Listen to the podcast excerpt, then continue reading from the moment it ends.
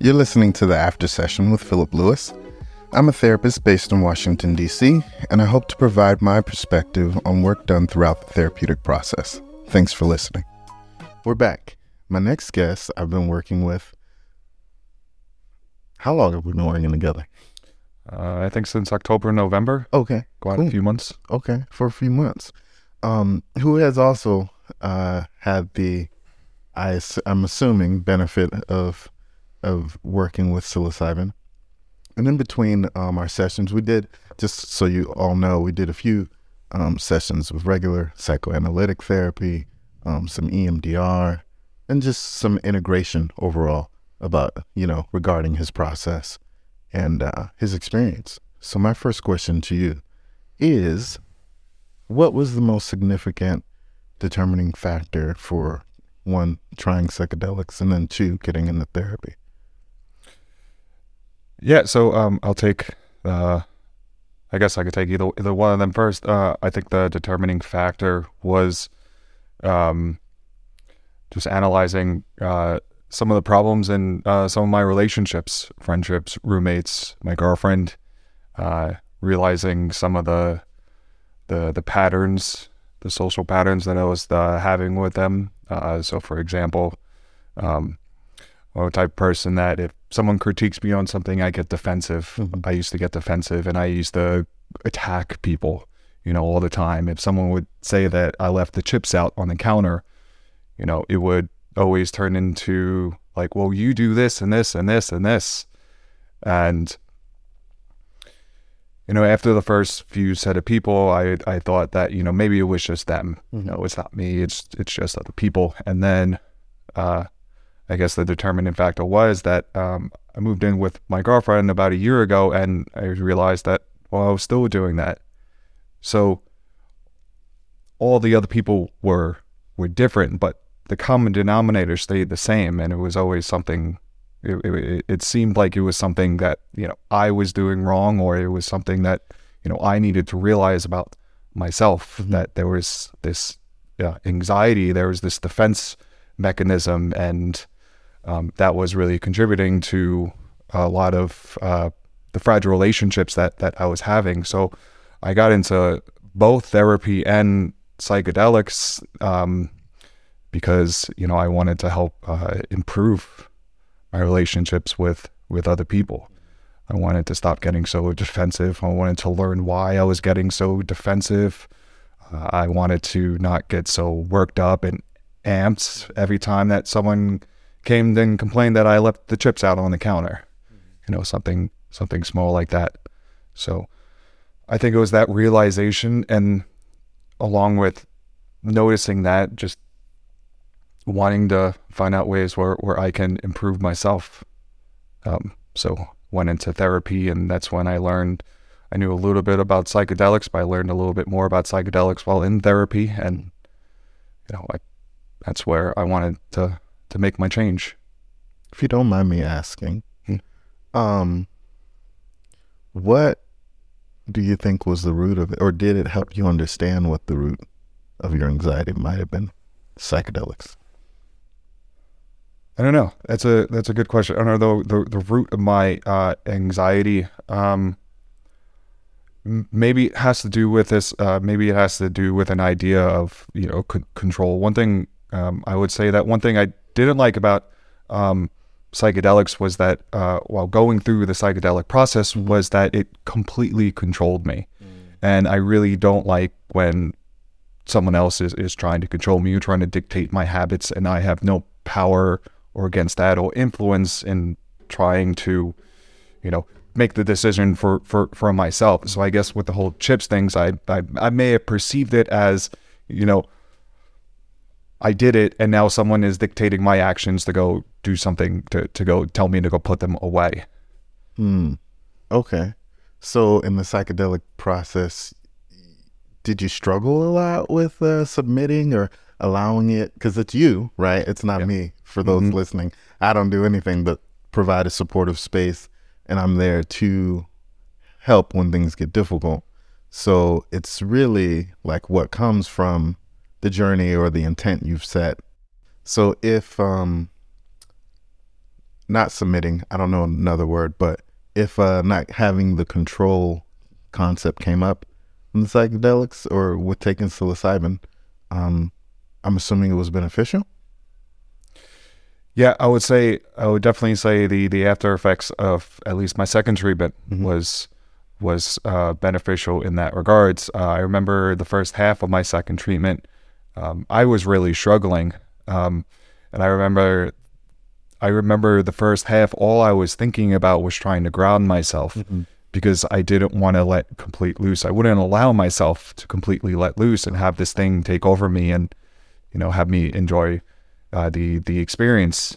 Um, so for the first half, uh, it was just me fighting against that, Mhm. and then eventually, um, I remember I I, I took the the uh, the Blindfold. blindfolders off and I just sat there. I took the music off and I just looked around the room and I just wanted to experience it and and I just let it go. hmm Um, I don't know if that experience 100%, I guess, cured me of not wanting to feel like something else is controlling me or not. But mm-hmm. I will say that I'm I'm more open to it now. So mm-hmm. if I were to take another round of psilocybin, I think I will be a lot more open to it mm-hmm. than I was before. And how's the aspect of control or not having control impact your daily life now, outside of the session? Well, I think I think this relates to a lot of the how I view just anxiety in general now post psilocybin, which is um, that there's just a lot of things that I just let go now. It's it's it's there, it happens. I have no control over it, and it's really easy for me to just brush it off. What is the difference between the person you are now and the person you were before your psilocybin session? Yeah, I think I think now I'm more I'm more comfortable with with myself. Um, Good.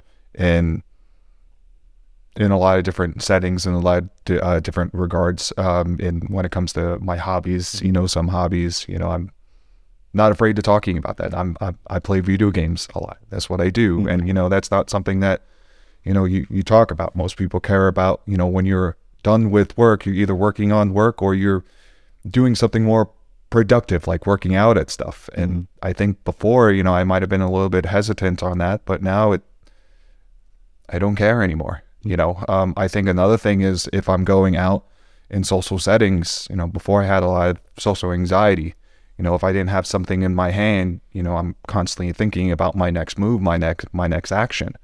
Um, i went to to visit my friend and we were hanging out at the bar. He stepped away for about 10 or 15 minutes. And i remember um, that I, I was in my zone. I was relaxed. It was normal. It i didn't care if people were looking at me. I didn't care if i looked weird or not. It was i'm here and i'm experiencing this. And whereas if that would have happened before psilocybin you know i would constantly be looking out the, around the room. I would maybe get another drink just for the sake of having the drink in my hand. Um, I would go maybe outside. I would go find another area just to find some comfort. But you know, a few weeks ago, I just really didn't care. So I definitely think that that comfort in my in, in my own shoes uh, is definitely a, a huge difference uh, now compared to then.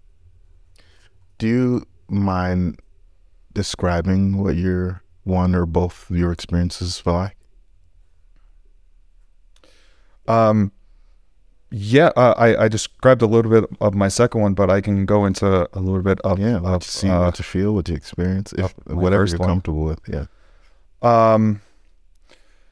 So the first one was was kind of interesting. Um, I, I I really felt like the the music that I was listening to was was my actual environment. Mm-hmm.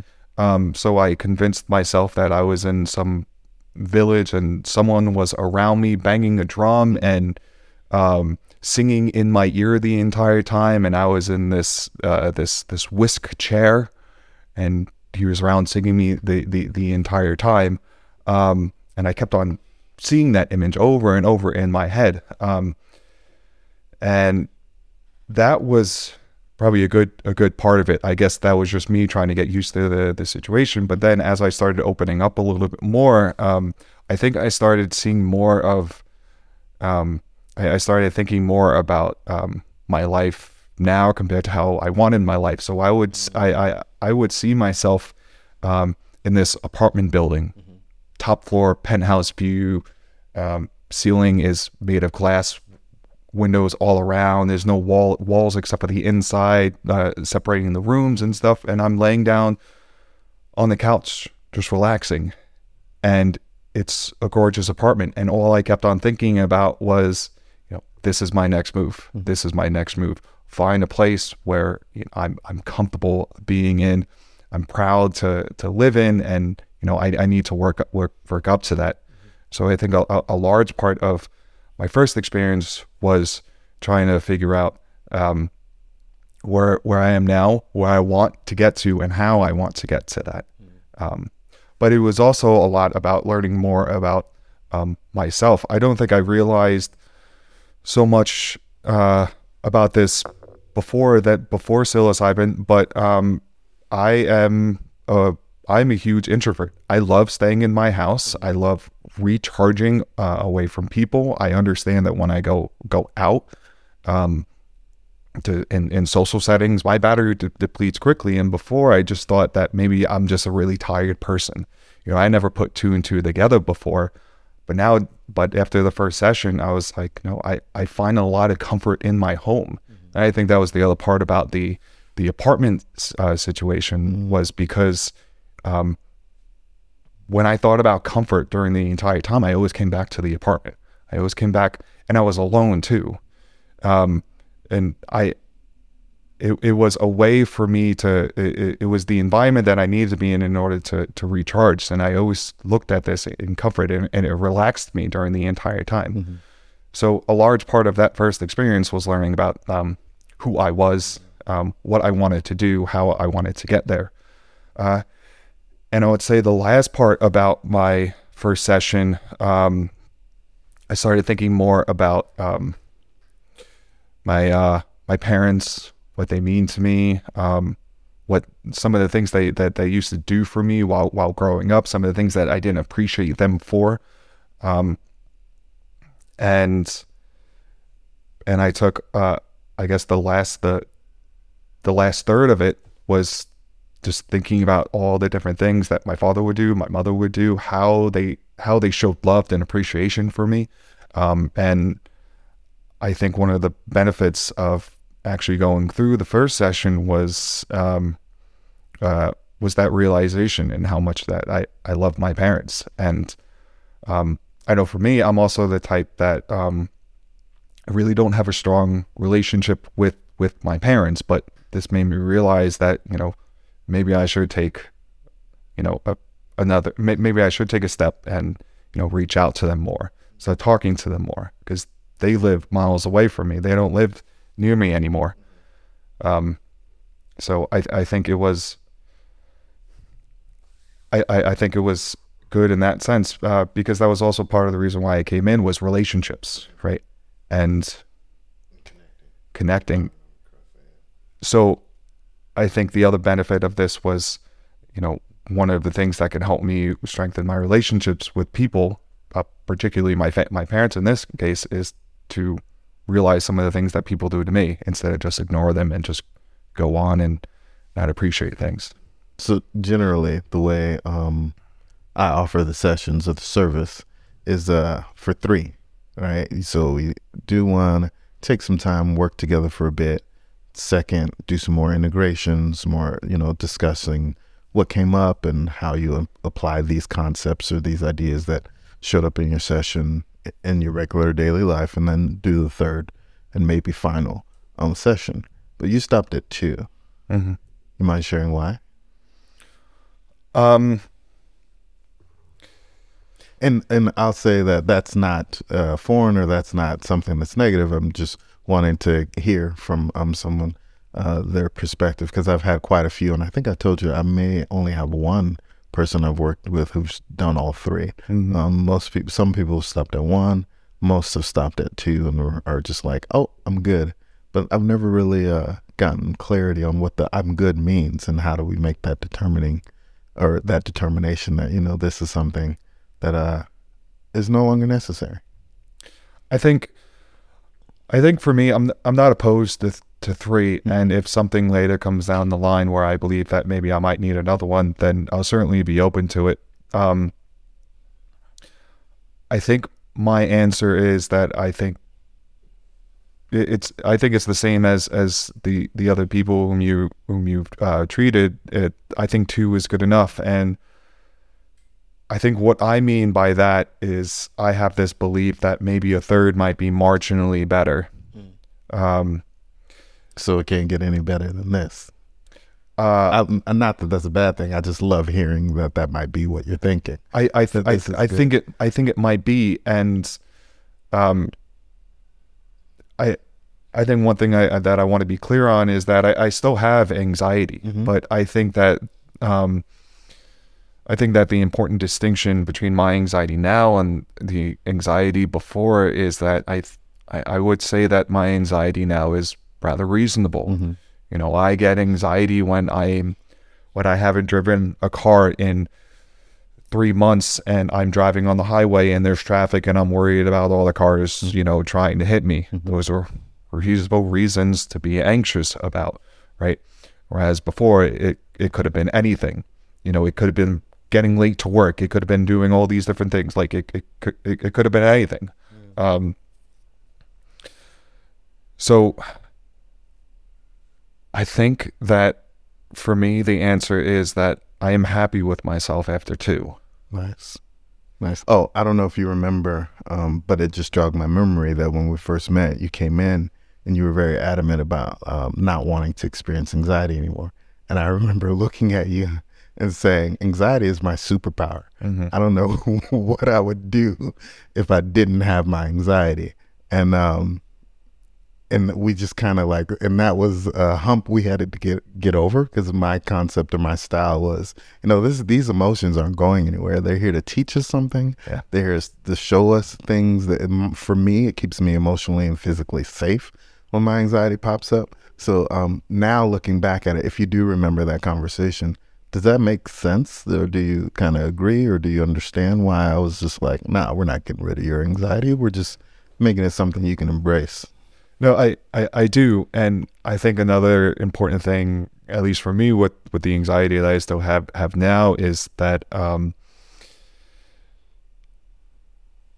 I'm, I'm, I'm recalling a, a, time uh, a few weeks ago where, where I had an interview and I got, you know, anxiety from it because I did something that I, I didn't want to do. So that anxiety for me uh, sort of serves as a reminder to go with my gut, right? So the situation was, um, I was getting ready for it for an interview. Uh, I was encouraged to reach out to someone to to practice for the interview because that person is uh, is a part of the, the, the job that I applied for. Um, the person has been on the uh, hiring board before, is familiar to some extent with with the process.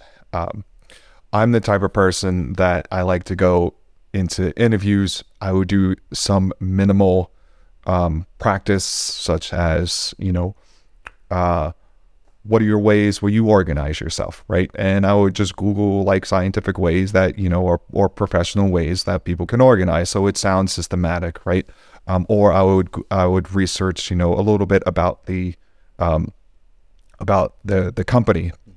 Um, but the important thing here is that um, I feel most comfortable when I do the research because that because it's it's my effort. It, it's and I and I have faith in myself to to do all these things. When I was encouraged to reach out to this person, um, I felt I was starting to get a little bit more stress, and I think that that stress was a reminder that I'm not going with my gut anymore. You took away the trust in yourself. Exactly.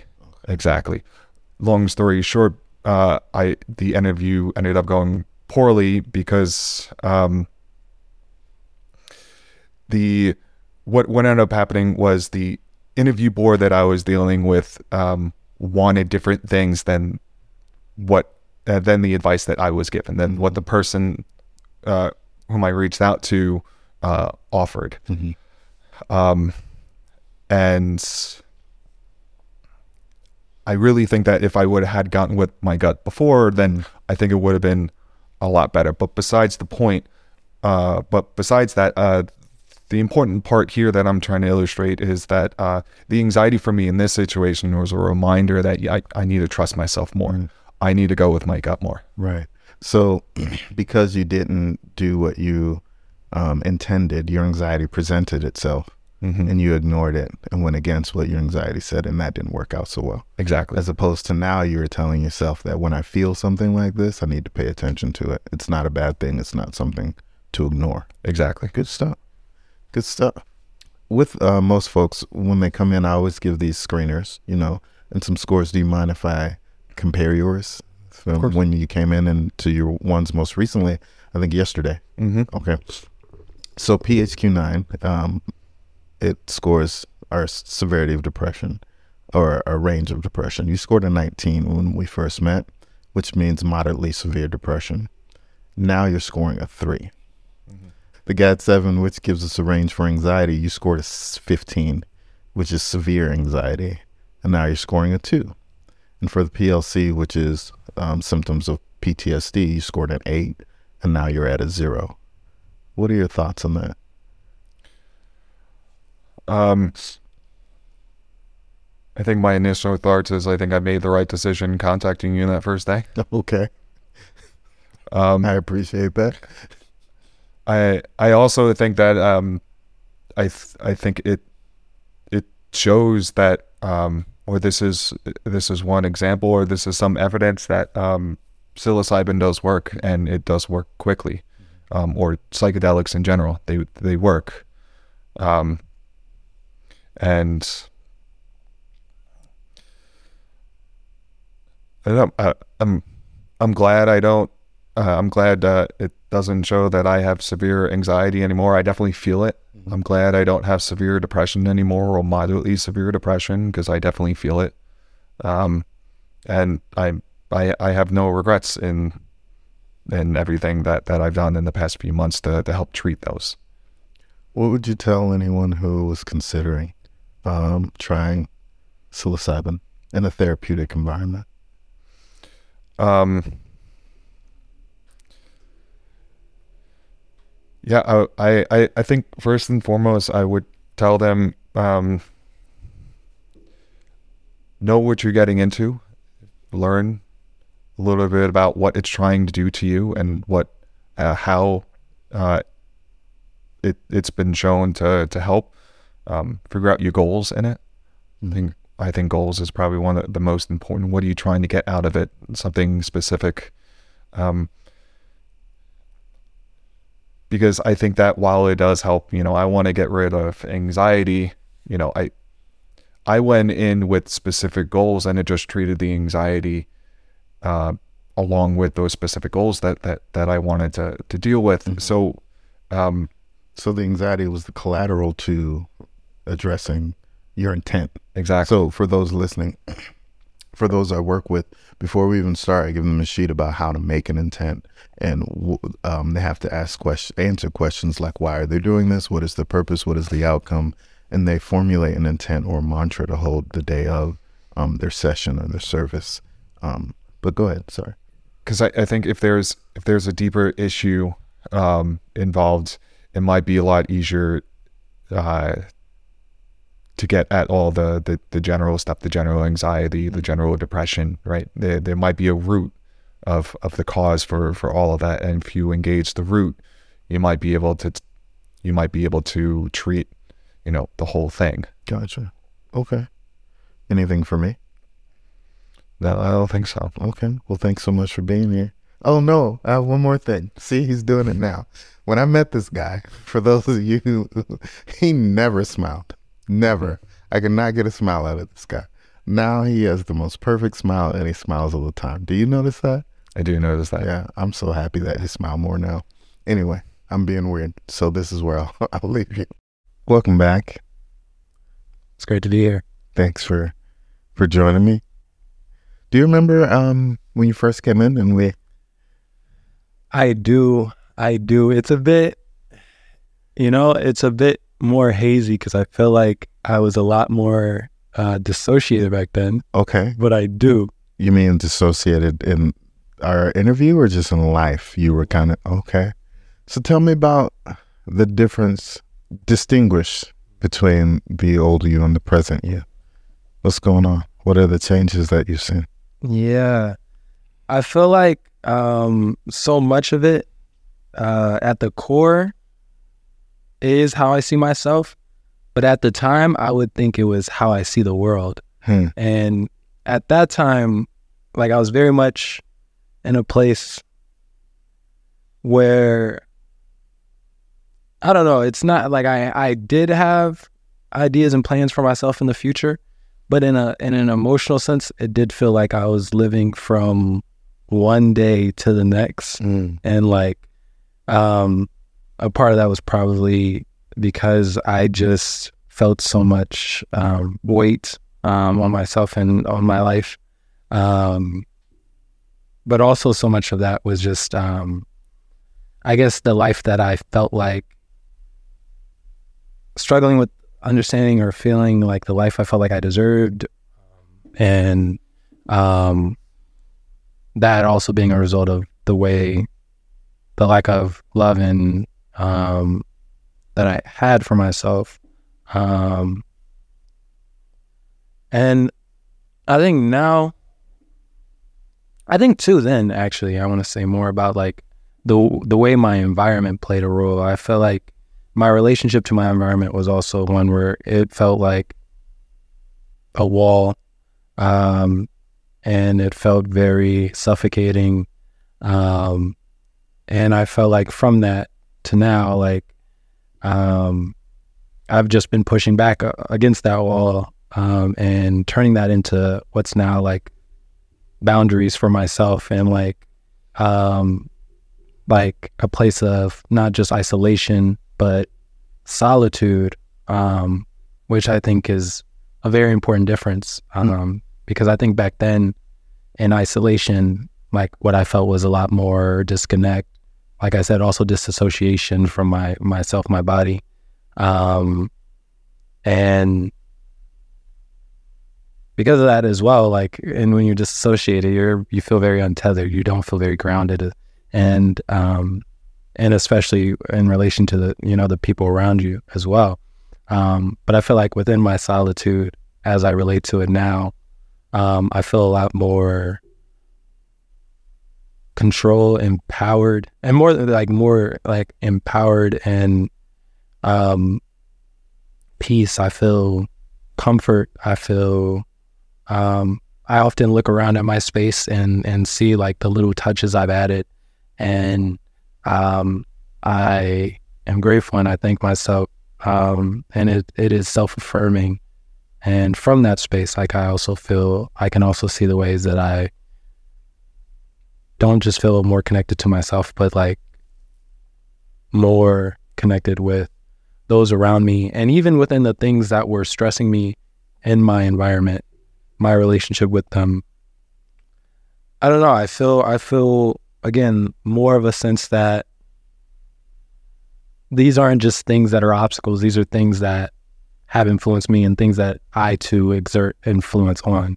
And within that relationship, those are things that are malleable, things that can be changed, um, and changed in a way that better suits the life that I want to live. Mm. Um, but yeah, and going back to future, I also see more of my future, and I um, find myself more and more like, um, and especially recently, I think uh, we talked about this after the last the last journey, and, and I just I just um, I do feel more connected to like my sense of vision, um, and more of just like you know sitting down and just thinking. Um, about a plan in, in more concrete terms and a blueprint, um, which I feel like uh, was something that gave me a lot of anxiety or just like paralyzed me a lot. Um, and even when I have those, it's not to say that those feelings don't still come in here and there, but I, I feel like I feel more capable in how I address them and how I, um, I meet them. Hmm. And you say the the old me, or a while ago, Mhm. those statements. This was just a couple months ago, right? Yeah, yeah, yeah, and you know, I it was Is that crazy to think about? it is. If I really think of like, I feel like life has moved very fast in the last couple of months, Mhm. um, and and for the better. Um, yeah, it is very crazy to think about. Would you say that psilocybin was a major contributor to that? Yes, I would absolutely say that. I like if it wasn't for, and like more than that, I feel like like the way that that was um, packaged, that journey was packaged through our sessions, um, was very important for how I just took what was happening in the in the in the the realizations that I felt both during um, and applied it to my life. I um, and I could speak more about uh, both. Sure. Um, yeah, I feel like um, it's kind of interesting because my first journey uh, was very much about life and the and the beginning of the the cycle of life, and it was very important um, for me connecting to myself and and I think the major themes in it was just connecting to my inner child specifically and like um, also like within that you know within childhood you know it makes sense is when I think about it now is just so much of just hope you know so much of joy so much of how you see the world with um you know just a certain in a certain light um and also like when i think like the, the biggest things that plagued me um are when i look at the ways that like i was hurting and i and i still you know experience hurt it's um my journey of forgiving myself and especially for the things that i feel i can feel guilty of. And i think the contrast of that being connecting with your inner child is important also in the ways that um, child is is is is also a time of what we consider innocence. Um, so I I think it was that was very important, and I and you know it was a part of myself that I realized I lost um, in so many ways, um, and also a part of myself that I you know just personally, I also thought I, I, I had to abandon. And I think that's also personally within my journey as a man and, and masculinity and how we uh, identify with uh, child, uh, childishness, our childless, our child, our inner child. um, but, um, you know, so that, so uh, coming after that journey, um, how that led into like me also my understanding of deserving love and um, how I um, just let myself back into the world and the way that I took up space in the world um, um, became like more more joyful, you know, and and more um, more forgiving, um, and you know that was a very big switch in terms of my environment too, and and it also came with the ways that I um, I was taking accountability then too for my environment and, and the ways that you know um, I wanted to interact with it. Before you took your first journey, um, I scored you, or I took some scores, all right, um, and I used the PCL, PHQ-9, and GAD for anxiety, depression, PTSD. Those I most commonly work with in my practice. Um, do you remember that? I do it. Okay. So when you when we first met, you scored a 33 on the PCL5, which means there's probable or indication that there's probable PTSD type symptoms or a diagnosis. And then you also scored a 5 on the general anxiety disorder screener and then a 15 on the PHQ-9 for depression. Currently, you're at a 0 for the GAD for anxiety. For the PHQ-9, you're at a 4 which would indicate none or minimal. I'm assuming those are probably like stressors or situational things that come up. But would you say that you currently have depressive type symptoms on a regular basis, or is it more situational or just life events that come up? Yeah, I would definitely say at this point the things when I when I think about the things that stress me, it is more situational. Um, uh, yeah, recently, you know, I just had some issues, um, health issues within my family, and and and and and some emergencies and some crises among that that uh, very close to home and very um, very much have been on my mind. Um, but um, it's not uh, something. It's it's very different from the type of pain I was experiencing from more so like within him issues. The emotional pain you were carrying. The emotional pain I was carrying. Okay. Okay. Uh, and yeah, uh, yeah. In, in, comparison too, I I think it's when I think about it, like when I did that test, then I wouldn't even call that a bad day. Hmm. You know, mm-hmm. um, and when I started my day to day, I was like, oh man, this is a bad day. Hmm. But I by the end of the day, and partially because like I, I was very also mindful and intentional about like just giving myself space to like feel like what I was feeling or acknowledge what I was feeling, process what I was feeling, Mhm. unpack, you know, and kind of think about it. Um, like it, it ended up being like a very good day. Um, and um, but even still, when I when I thought it was going to be a bad day, and I was thinking about sitting across from you. I was I was thinking even still, um, like even this bad day today is better than a day that like I would just call a normal day when I first talked, and I and I feel like that speaks volumes. wow. Yeah, You know. Yeah, yeah. Um, so you previously scored the 33 on the PCL. Now you were scoring at 10, which isn't even indicative of anything. Um, but there are some things that you ticked on that screener um, that I want to get into, if that's okay. You certainly can. You scored a 10, not probable of anything. Some of the things you marked off probably could be addressed by behavior, situational, just like uh, other stuff. Um, and we'll, if you're ready, we'll go back and talk about it. But what I do want to get into is your first journey. You said that you, when you say you uh, discovered your inner child, you want to, I mean, from start to finish, walk me through. What what did that look like? I mean, was it an actual you as a child? What images for those who who um haven't experienced or are interested in your your journey? Can you just give some detail as to what it entailed and and how how it evolved for you?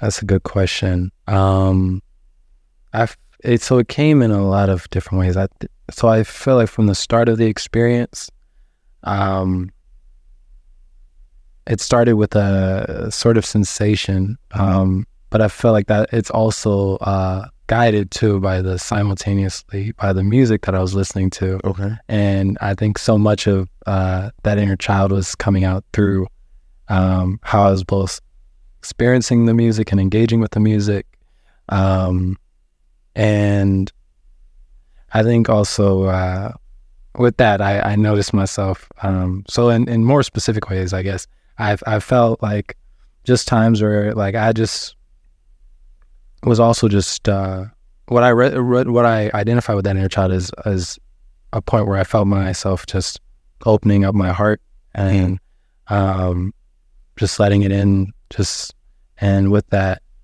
you know, I, I just found myself humming.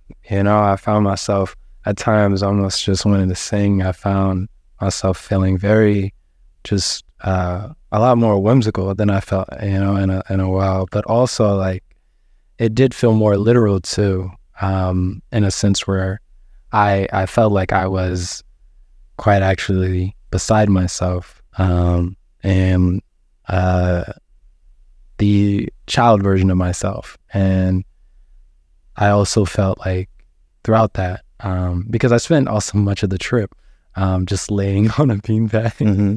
and just swaddled, you know, like much like a child too, and and these covers, and um, and so in part, I just I felt myself resting, um, you know, much like a child, you know, just gets to nap just during that part of the day.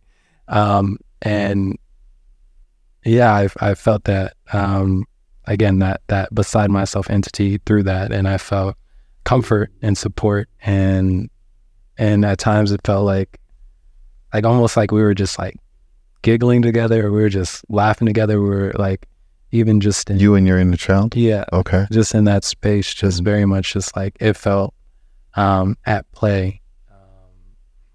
So you saw yourself as a child. Yeah. I feel like you're hiding a lot.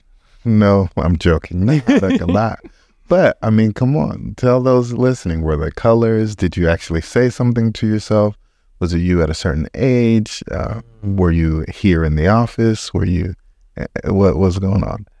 So If you're comfortable. no, I don't. I don't have a problem. So I I I saw, I saw, and you know the age I'd say I'd put at about five. Okay. five or six and um yeah i i uh um in terms of that and again i feel like in terms of actual space um i felt like at times it was like a cross between like us like that entity beside me Mhm. and then also like me within my own body and us just like swapping who's entering that as a vessel.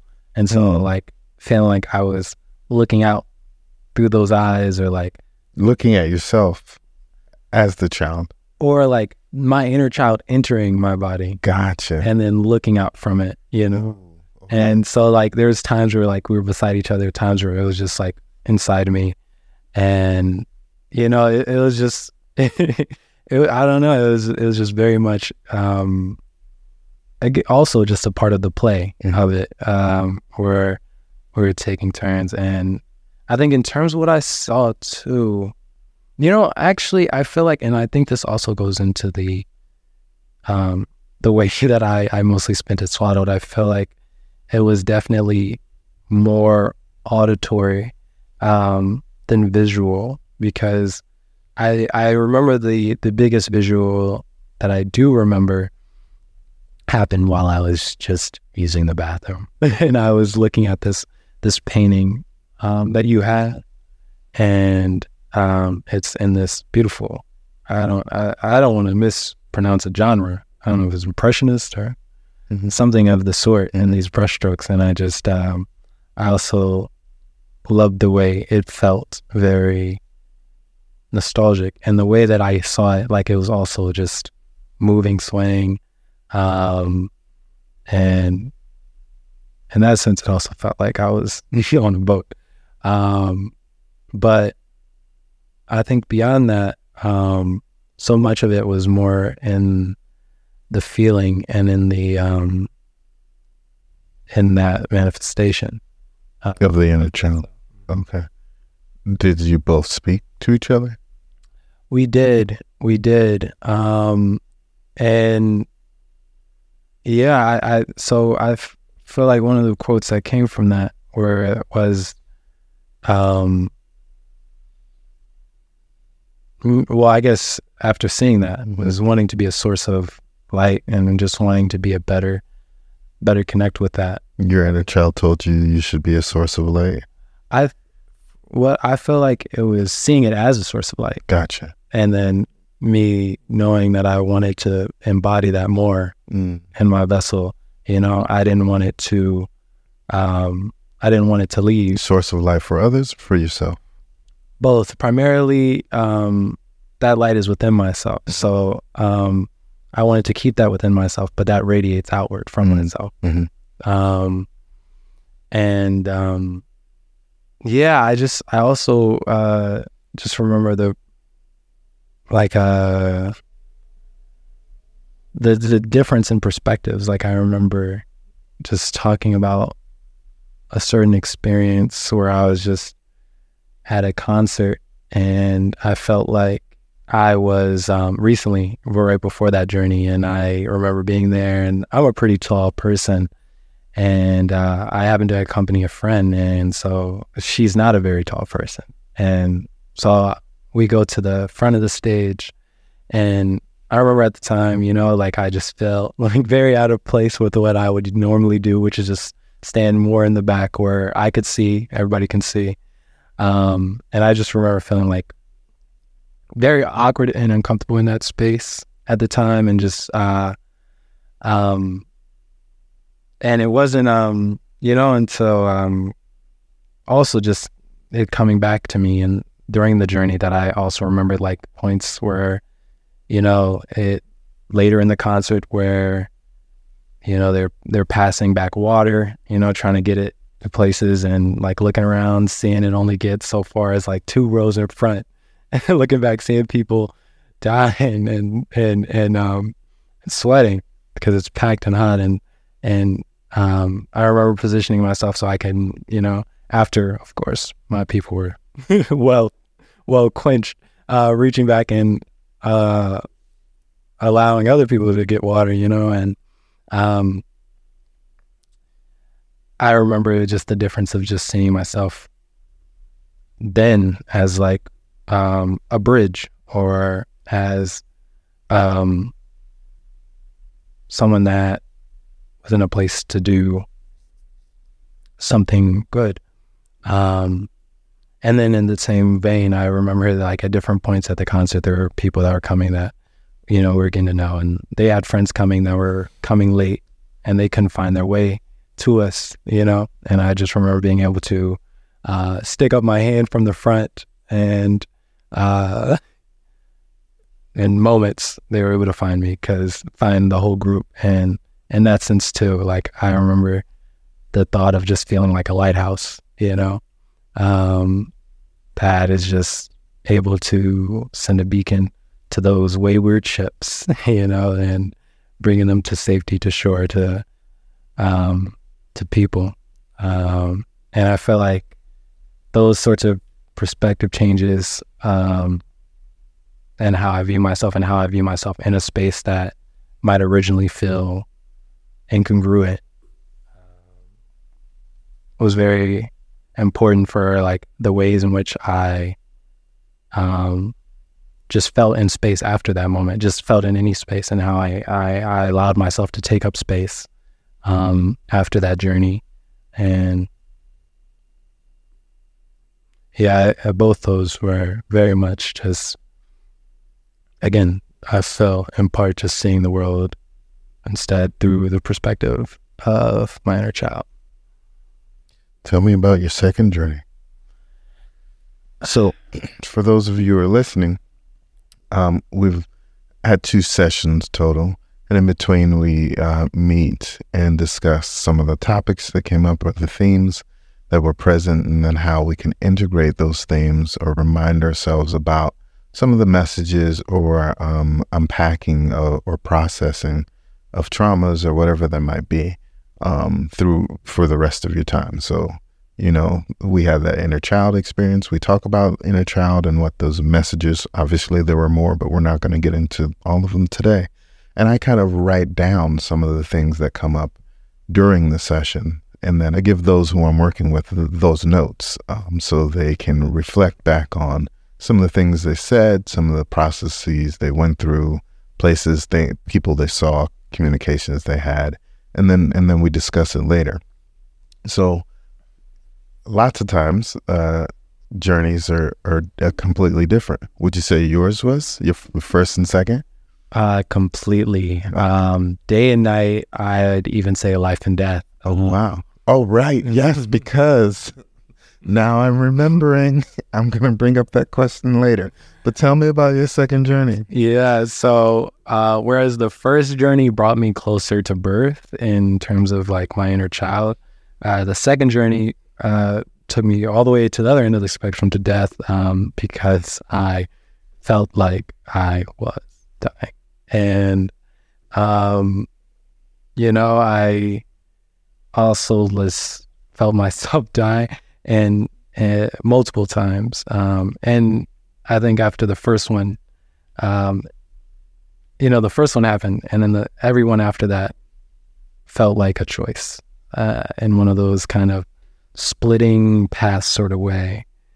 Um, but it was it was even within that, it was kind of like you're being shuttled along, and if you don't choose life, you will choose death.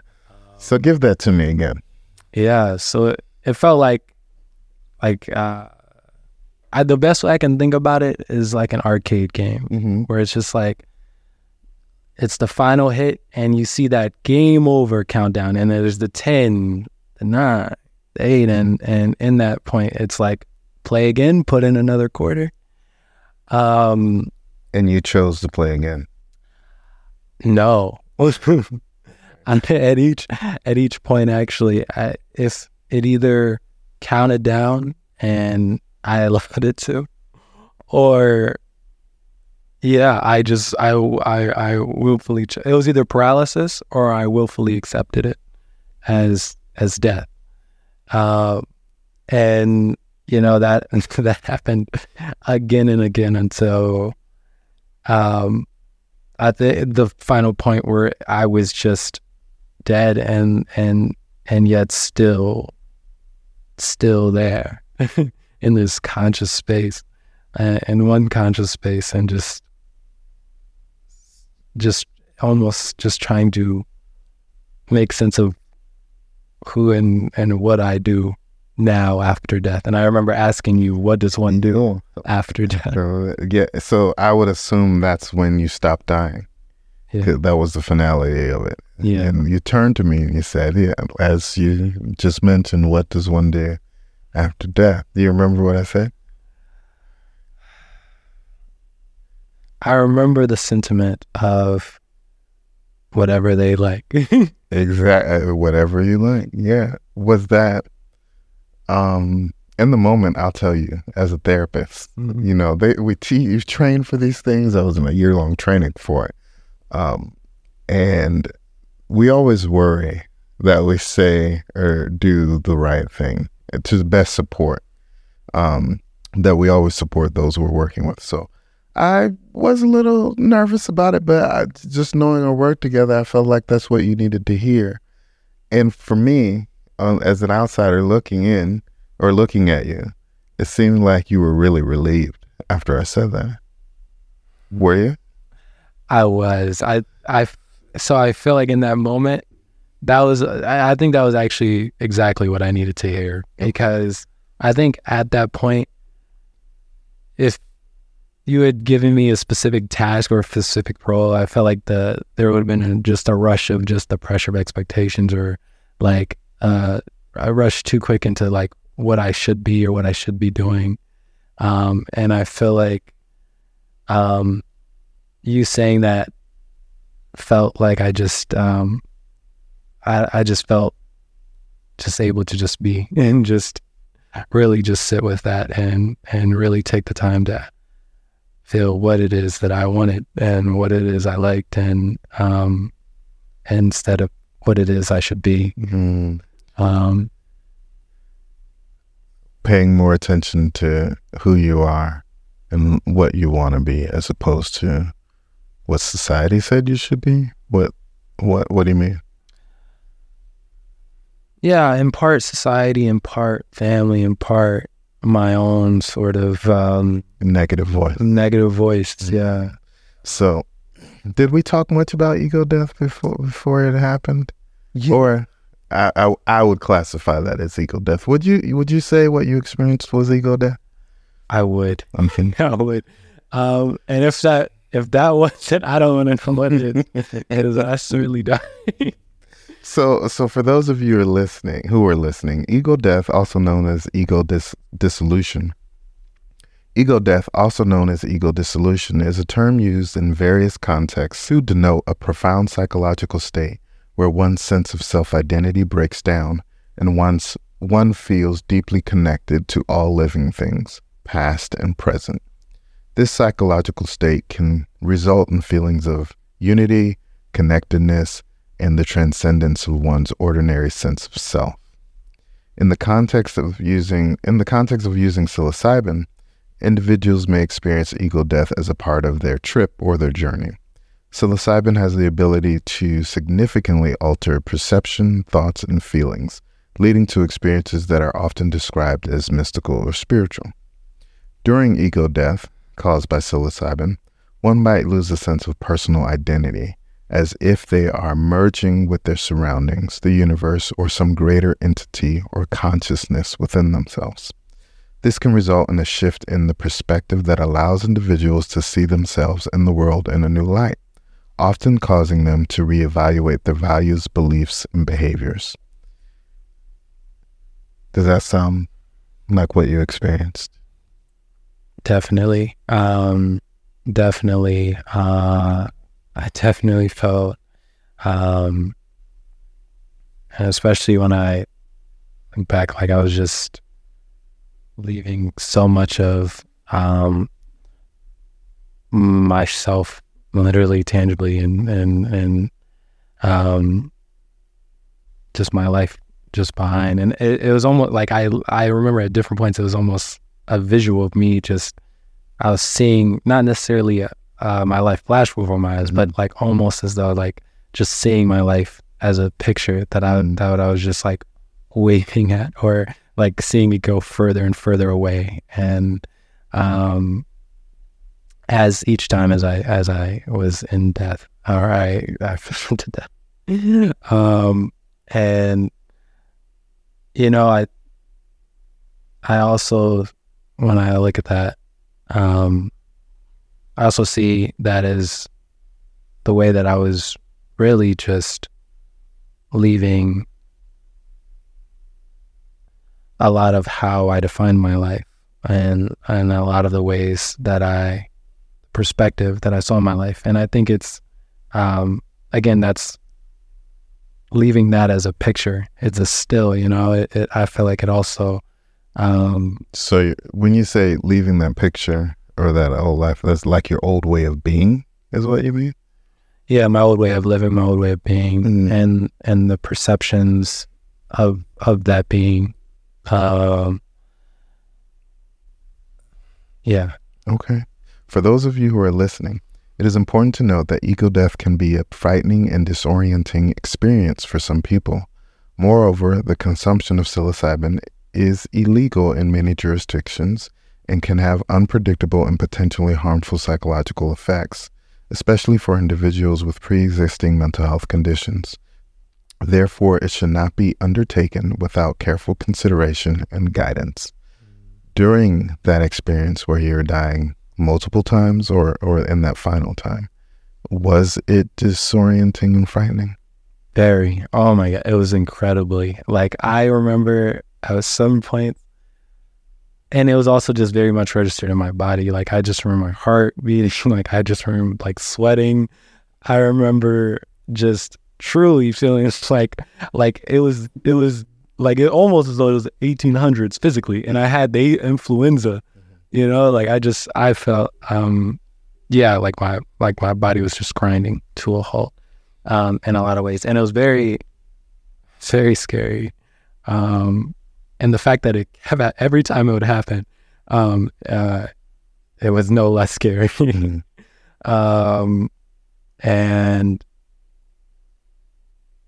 I don't know. Like I, I just remember in a almost in a very literal sense too. Like I just like the, in the beginning, I was just like, oh my god, like God, like I just remember like in the first point, like I was just thinking, like I'm, I'm, I'm actually, I'm dying here. I'm about to die here. This is gonna look so bad. Uh, on Dr. Lewis, they're gonna find me here in the office it's over. And then like those all those thoughts kind of separated more and more, and I just it just became just um you know more in the life I was leaving. But um it it was it was very it felt very real and tangible in that sense. Was it worth it? Definitely, I think it was necessary. It was necessary. I think it was very much necessary. Tell me more. Um, I feel like if I hadn't experienced death in such a very real and raw way, um, both physically, mentally. Well, for those of you listen, he didn't actually die. Okay, our brain convinces us there has been no reported incidences of psilocybin leading to someone's cause of death. Now, when it is done or used recreationally or recklessly, yes, there are incidences that occur while someone is under the, the, the substance, but psilocybin itself has not been reported to, to cause anyone's death. So, as your ego dissolved, Yeah. Um, as my- you emotionally felt like you were shedding yourself. Yeah, and you know it's something I do have to remember because of the way it felt. Um, but yeah, as my ego dissolved, I felt I feel like it allowed me, uh, and especially I think again, just like you said, just the moment after, um, where I I think so much that needed to happen for me to ask the question that I asked, which was what I do after death, and and to hear the answer that I heard, and I feel like that was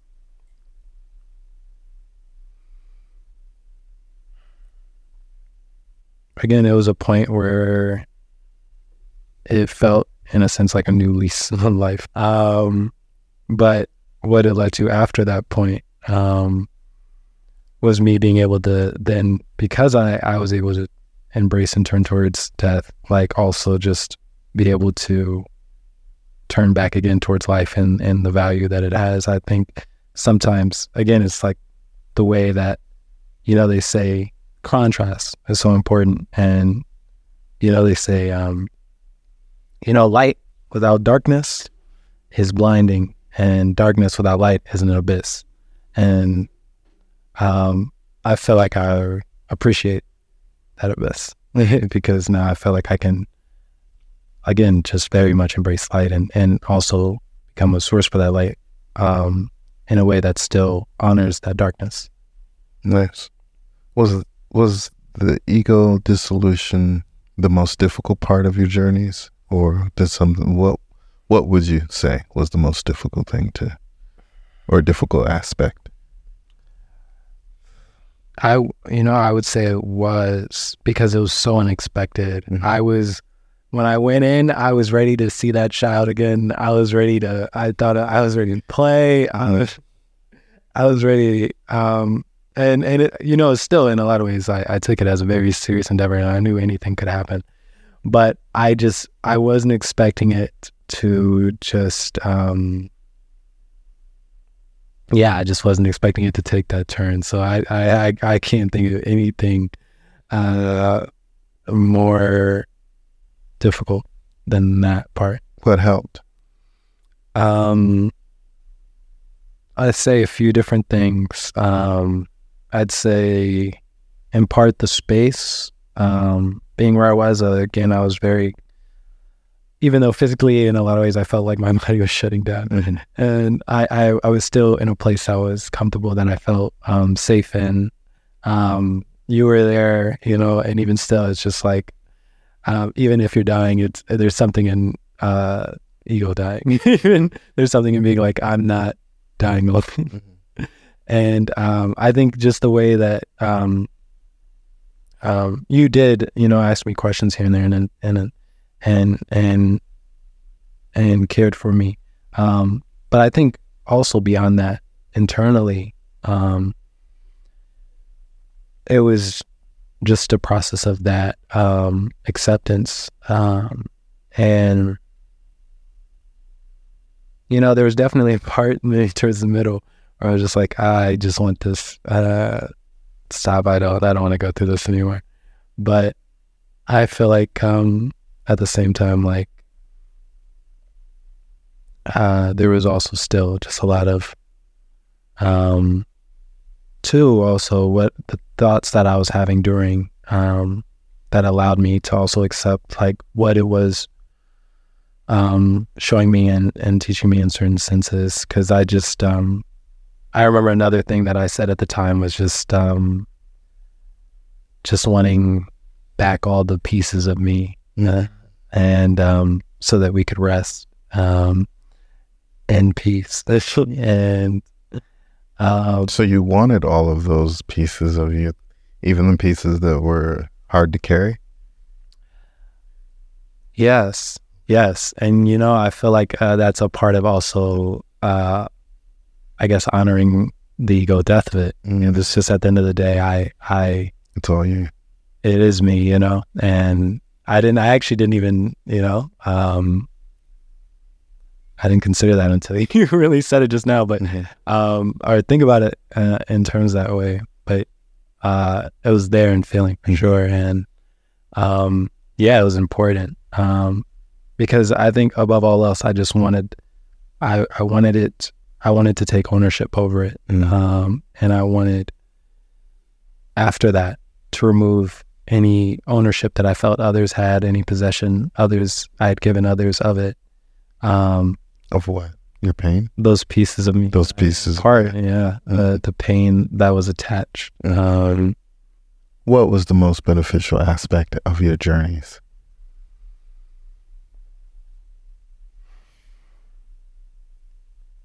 I'd say perspective um i'd say perspective and the, and the value of that perspective. I think it it they both took me to extreme places that was um you know um that i feel like allowed me afterwards to reevaluate the things that were important to me, the things that I valued, the things that I wanted to be, and and also just how I related to myself and the way that I um, saw myself, the way that I love myself. Hmm.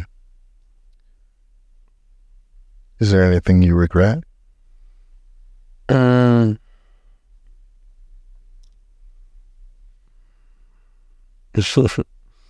no, I can't. I can't. hmm, I can't think of anything that stands out. Okay. Um, because I I I know um, hmm, I know also part of um that second journey uh, was kind of uh, in part triggered by the fact that, and I think the reason that I was kind of primed to already think about my death is because of the ways that, like, in the real world, my environment was impacting certain habits, and specifically, like, in terms of my the way I took care of myself, in terms of my diet, and like, um, it was something where, like, I was feeling the effects of like those habits on my body, and I was starting to see like tangible proof of the harm that it was doing because um again at the basis like of the habits I formed because I also allow um or believe that it, that my environment had that control over me and that I I you know I I, I didn't have much choice. Um so I think again, the beneficial part of that was a lot like a wake up call where it was just um, being able to see and reevaluate those habits and, and, and, and begin to form um, better ones. Okay. What would you say to someone who is considering the use of psilocybin in a therapeutic environment? First, um, if that isn't guaranteed in space, be sure that you feel comfortable and supported um, and trust um, your therapist. And secondly, for your, yourself, um, I would say um, just be open and to seeing yourself and parts of yourself that um, you may not have seen in a while or parts of yourself that you may have been hiding from um, just be uh, willing to trust the experience and through that trust yourself um, as a part of that and yeah um, I think intention is also very important. Setting your intention. Setting your intention, Yeah. yeah. Like I'd say treat it very um take it very seriously, very meditatively, um, in the way that you approach it and, and sit with it Mhm. um before you begin. And I think, you know, that's important to the ways in which you bring yourself back and um yeah and ground yourself um during Thank you. You have anything for me? Uh you know i i voiced it multiple times but um i am very very uh appreciative for support that you've given me through this experience both within therapy and all that we've uh talked about um and within our my journeys um again just to personally just to hear you uh, repeat back like where I was and and where I am now in these um, quantitative ways, you know, in these tangible, concrete ways. It, it, it, you know, I already felt it in feeling just a sense of um, gratitude and just feeling um, blessed to be um, where I am. Um, but yeah, I I can't help but express it again. Thank you. Um, thank you for having me. Thank you. I appreciate it. and all the work you're doing for yourself. It makes my job easy. It means a lot. You've been listening to the Aftersession with Phillip Lewis. I hope this time has been beneficial to you in some way. If you like some of the topics discussed, you can visit lewiscounseling.org and click on the Aftersession. Or follow me on Instagram at the Aftersession underscore. If you are interested in starting your therapeutic process or engaging in a protocol or technique referenced, please make sure you contact your mental health or medical provider. This podcast has been produced by Logan Wesley. You can follow Logan at onelawmusic.com or on Instagram at the number one LAW underscore music. Thanks for listening. Be good to yourself.